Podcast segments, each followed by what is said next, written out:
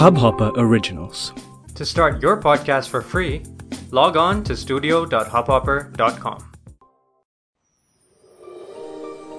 कहानी सुनोगे चलिए शुरू करते हैं आज की कहानी मगर एक बात तो सुन लीजिए हम बिल्कुल भी बुरा नहीं मानेंगे अगर आप हमारी कहानियों को लाइक और शेयर करेंगे तो चलिए अब शुरू करते हैं।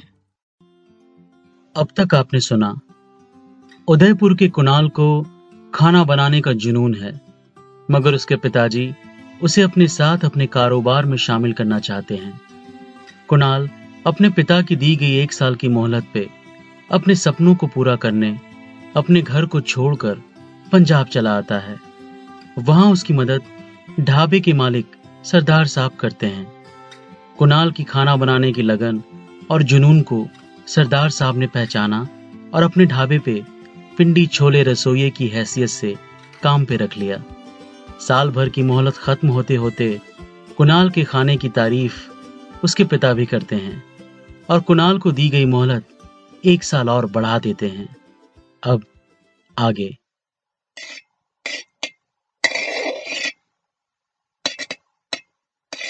अचारी पनीर के मसाले तैयार कर रहा हूँ। थोड़े मेथी और सरसों के दानों को कलौंजी, सौंफ और जीरे के साथ धीमी आँच पे भून रहा हूँ। पिछले साल पिताजी ने मेरे ढाबे पे काम करने की मोहलत एक साल बढ़ा दी थी। आज भी याद है मुझे वो दिन। कैसे पिताजी और माँ ने मेरे हाथों के बने पिंडी छोले चखे थे। भैया उस दिन नहीं आए थे। पता चला था कि भैया को पिताजी ने जयपुर भेजा था, दुकान के किसी काम से। कभी कभी मुझे मेरे भाई पे तरस आता है। मुझे पता है कि उनकी रुचि रंगों में है पेंटिंग्स में है, न कि साड़ियों को बेचने में।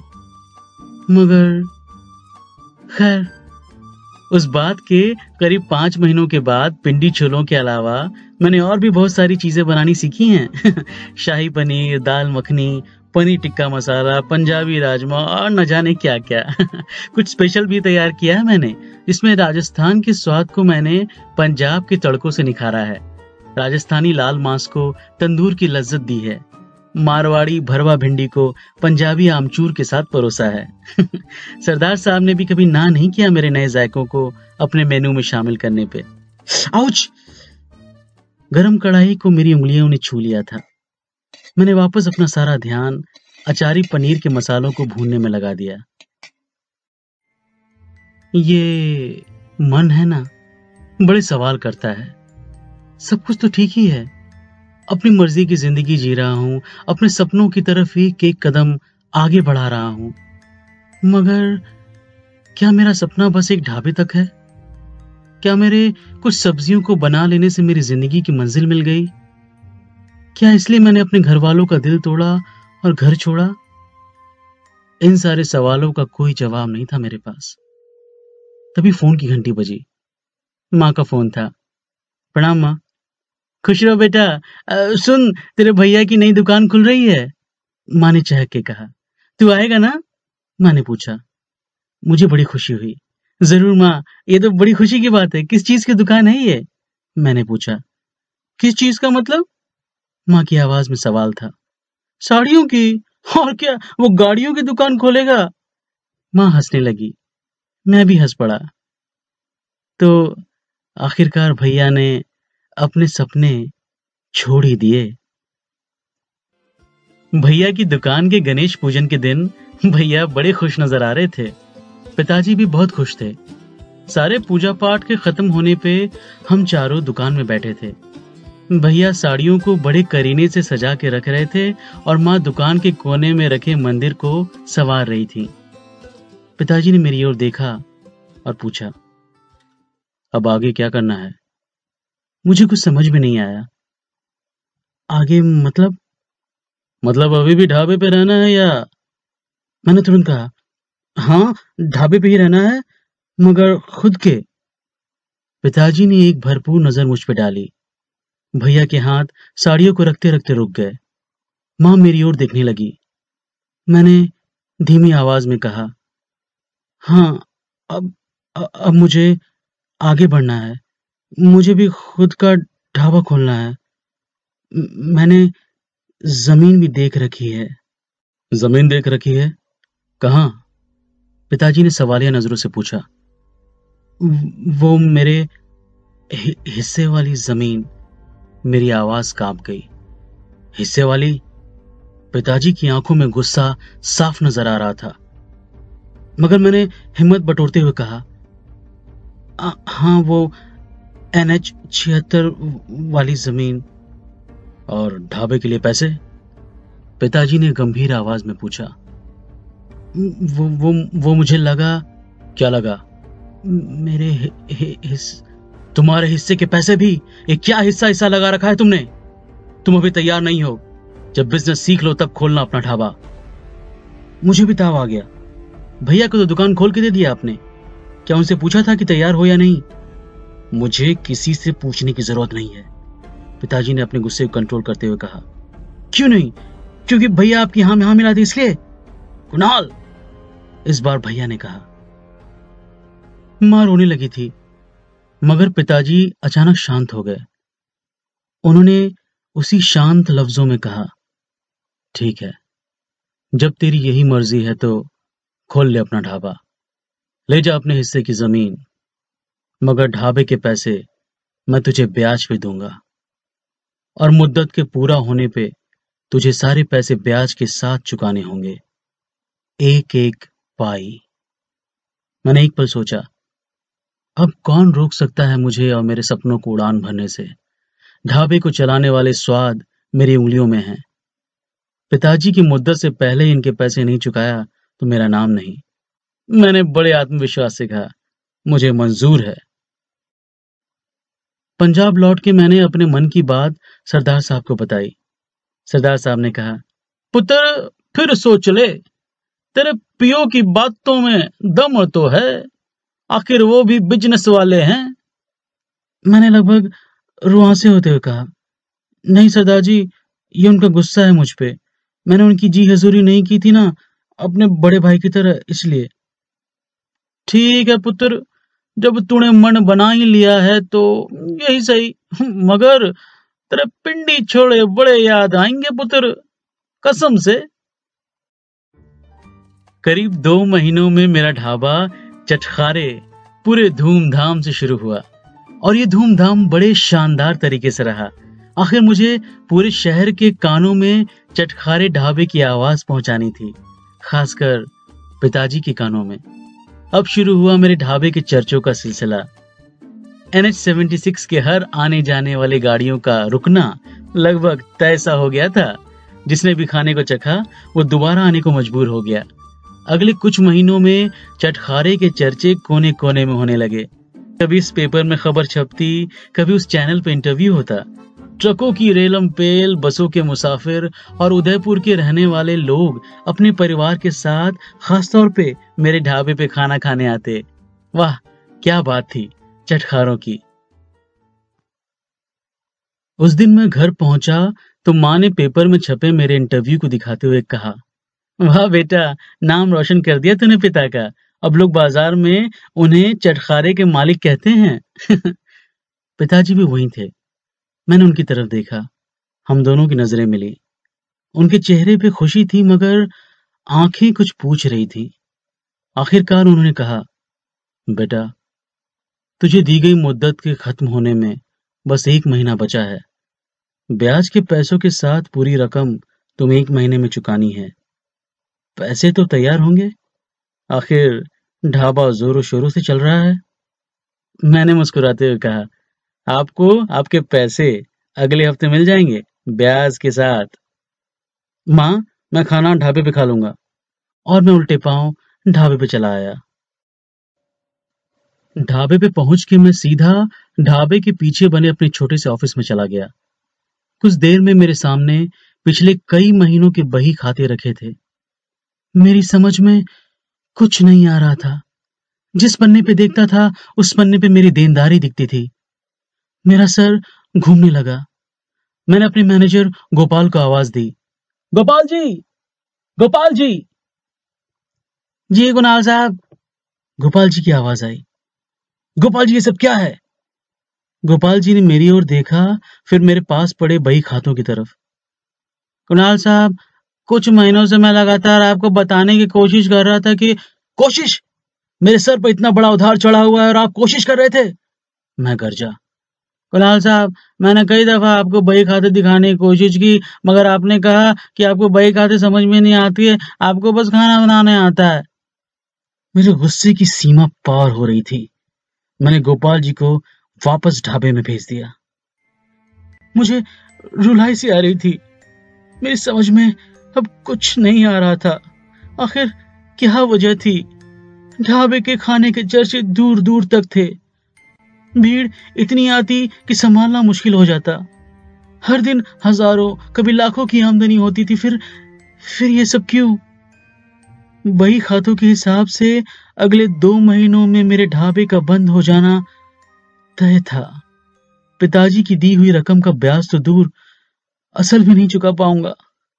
आखिर आखिर कहाँ चूक हो गई? आखिर मैं क्या भूल गया? सोचता सोचता कब सो गया? मुझे याद नहीं। अगली सुबह मेरी नींद टूटी। देखा तो भैया मेरे सामने बैठे थे और अखबार पढ़ रहे थे। मुझे जागा हुआ देख उन्होंने पूछा, उठ गया? क्या हालत बना रखी है? आँखों के काले घेरे बता रहे हैं कि तू रात भर सोया नहीं? मैंने कुछ नहीं कहा। चुपचाप उनकी ओर देखता रहा। भैया अभी भी कह रहे थे, मैं तो बस तेरे हाथ की चटखारे स्पेशल चाय पीने आया हूँ। चाय नहीं पिलाएगा? मैंने हाँ में सर हिलाया और ढाबे की किचन की ओर चल पड़ा। दो कप ताजी गर्म चाय लेके भैया के पास पहुँचा और एक चाय का कप मैंने उनकी ओर बढ़ा दिया। भैया ने फिर कहा, माँ ने बताया कि तुझे अगले महीने उधार की मैं फफक के रो पड़ा। उन्होंने हौले से मेरे कंधे को पकड़ा और मेरे हाथों से चाय के कप को ले लिया। मैंने रोते हुए उन्हें सारी बातें बता दी। भैया मुस्कुरा रहे थे। करीब आधे घंटे के बाद मेरी आँखें रोने से लाल हो चुकी थी। भैया ने कहना शुरू किया कुणाल जब पिछली बार मैं तेरे पंजाब वाले ढाबे पे नहीं आया था तब मैं जयपुर गया था। जानता है क्यों? मैंने हौले से नाम सर हिलाया। साड़ियों के बुनने और बंधेज के काम को सीखने के लिए। वहाँ मैंने धागों को बनाने से लेकर उन्हें साड़ियों में बदलने तक के काम को सीखा। मेरी उंगलियाँ कट जाती थी, धागों को पिरोते पिरोते। साड़ियों के बनाने के बाद सिलसिला शुरू होता था साड़ियों के रंगने का। बंधेज साड़ियों के गांठे लगाते लगाते मेरी उंगलियाँ अखड़ जाती थी। मगर इन सबको करने के बाद मैंने साड़ियों के बारे में इतना जाना, इतना सीखा कि आज हमारी साड़ियाँ विदेशों में भेजी जाती हैं। पिताजी के दिए हुए उधार के पैसे मैंने चंद महीनों में चुका दिए थे। हाँ कुणाल, वो दुकान मैंने पिताजी के उधार के पैसों से शुरू किया था। पिताजी की बस एक ही शर्त थी, उधार के पैसे तभी देंगे जब मैं उन्हें अपने हाथों से बुनी हुई साड़ी दिखाऊँगा, जो मैंने दिखाई। दो महीने जयपुर में सीखने के बाद मैं अवाक सा मुँह खोले भैया की बातें सुन रहा था। मुझे विश्वास नहीं हो रहा था। मैंने कहा, मगर भैया, मैंने भी तो सरदार जी के ढाबे पे काम सीख के अपनी पहचान बनाई। मैंने भी अपनी उंगलियाँ और हाथ तंदूर के दहकते कोयलों में जलाए थे। मेरे हाथ के खाने के चर्चे शहर के कोने कोने में हैं। फिर मैं कहा चूक गया? ऐसा क्या है जो आपने किया? मैंने नहीं। मैं पिताजी के साथ दुकान पे साड़ियों के बेचने के अलावा दुकान में होने वाली हर खरीदारी का हिसाब रखता था, भैया ने कहा। मुझे अपने सप्लायर के नाम के साथ साथ बाज़ार के हर दिन के उतार चढ़ाव की खबर रहती थी। और हाँ हर रात दुकान के बढ़ने से पहले बही खातों के हिसाब में मैं पिताजी की मदद करता था। मेरी आँखें खुल सी गई। मुझे सब कुछ साफ़ साफ़ दिख रहा था। मेरी गलतियाँ, मेरी कमजोरियाँ, मेरा ढाबा मैं कहाँ चला रहा था? मैं तो बस खाना बनाता था। भैया ने मेरे हाथ से बही लेते हुए कहा, अभी भी कुछ नहीं बिगड़ा है कुणाल? ला, इधर दे अपना बही खाता। देखू तो? अगले पाँच घंटों की मेहनत के बाद कई बातें सामने आई। कैसे मेरे कच्चे माल की सप्लाई मंडी के बिचौलिए ही करते आए थे आज तक? वो भी दुगनी कीमत पे। कैसे किसानों से कच्चे माल को लेने पे मैं बिचौलियों को दूर रख सकता हूँ? कैसे मेरे ढाबे पे खाना क्रॉकरी में सर्व किया जाता है? हर दिन के टूटने वाले क्रॉकरी का कोई हिसाब किताब नहीं था। कैसे स्टील के प्लेट्स यूज़ करने पे मैं आधी रकम बचा सकता हूँ? कैसे मेरे खुद के टेंपो से मैं माल ढुलाई करके पैसे बचा सकता हूँ? कैसे मैं बोरवेल और रेन वाटर हार्वेस्टिंग से पानी की बर्बादी और बिल को बचा सकता हूँ? मसालों की सप्लाई कैसे थोक से करवानी है? नमक कहाँ से मंगवाना है? दालें, चावल, गेहूँ और न जाने कितने सारे कच्चे माल को मैं यूँ ही छोटे छोटे दुकानदारों से खरीदता आया था आज तक। मुझे शर्म सी आ रही थी। इतनी छोटी छोटी बातें और मुझे समझ में नहीं आई आज तक। आज भैया ने इन सारी बातों को कुछ ही घंटों में इतनी जल्दी जान लिया। मैंने एक नज़र मेरे ढाबे पे डाली। भीड़ बढ़ती जा रही थी। मैंने गोपाल जी को बुलवाया। गोपाल जी, आज से खाना आप रसोइयों से बनवाएँगे। आज से मैं अपना ढाबा खुद संभालूँगा। गोपाल जी मुस्कुरा दिए। भैया भी मुस्कुरा रहे थे। उन्होंने कहा, एक बात और कुणाल, ये जो बंधेज की साड़ियों का बिज़नेस करता हूँ ना मैं, वो भी पिताजी के कहने पे। क्योंकि पिताजी को मालूम है कि मैं रंगों से कितना प्यार करता हूँ। मेरी आँखें भर आई। मैंने रुंधे हुए गले से कहा, बस भैया, अब मैं समझ गया हूँ। आखिर क्यों पिताजी ने कहा था कि मैं तैयार नहीं हूँ? मैं अभी पिताजी से माफ़ी माँगता हूँ और कुछ दिन का वक्त और उनके उधार के पैसों को चुकाने के लिए। हाँ दिए तुझे कुछ और दिन। तभी पिताजी की आवाज़ आई। मैंने पीछे घूम के देखा। मगर दुगने ब्याज के साथ बेटा पिताजी मुस्कुराते हुए कह रहे थे, माँ भी खड़ी आंचल से अपनी आँखें पोछ रही थी। मैंने कहा हाँ पिताजी, मैं आपके पूरे पैसे ब्याज सहित लौटा दूँगा। मुझे मेरा असल और सूद दोनों मिल गया बेटा।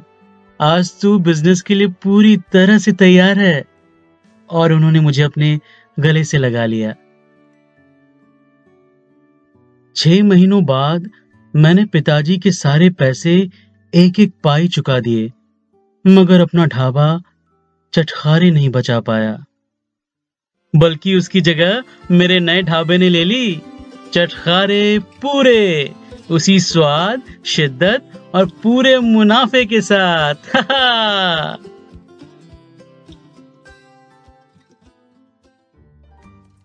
बस, ये थी आज की कहानी। जल्दी मिलेंगे अगली कहानी के साथ। आपके फुर्सत के पलों में। अच्छा सुनिए वो बस लाइक और शेयर मत भूलिएगा ओके इस हब हॉपर ओरिजिनल को सुनने के लिए आपका शुक्रिया। अगर आप भी अपना पॉडकास्ट लॉन्च करना चाहते हैं तो हब हॉपर स्टूडियो वेबसाइट पे रजिस्टर करें और एक मिनट के अंदर अंदर अपना खुद का पॉडकास्ट लॉन्च करें। यही नहीं स्टूडियो देता है आपको पूरी आज़ादी कहीं भी, कभी भी अपना पॉडकास्ट लॉन्च करने की सिर्फ़ तीन आसान स्टेप्स में। तो साथ में अपना पॉडकास्ट शुरू करने के लिए तैयार just hop on Hub Hopper simply content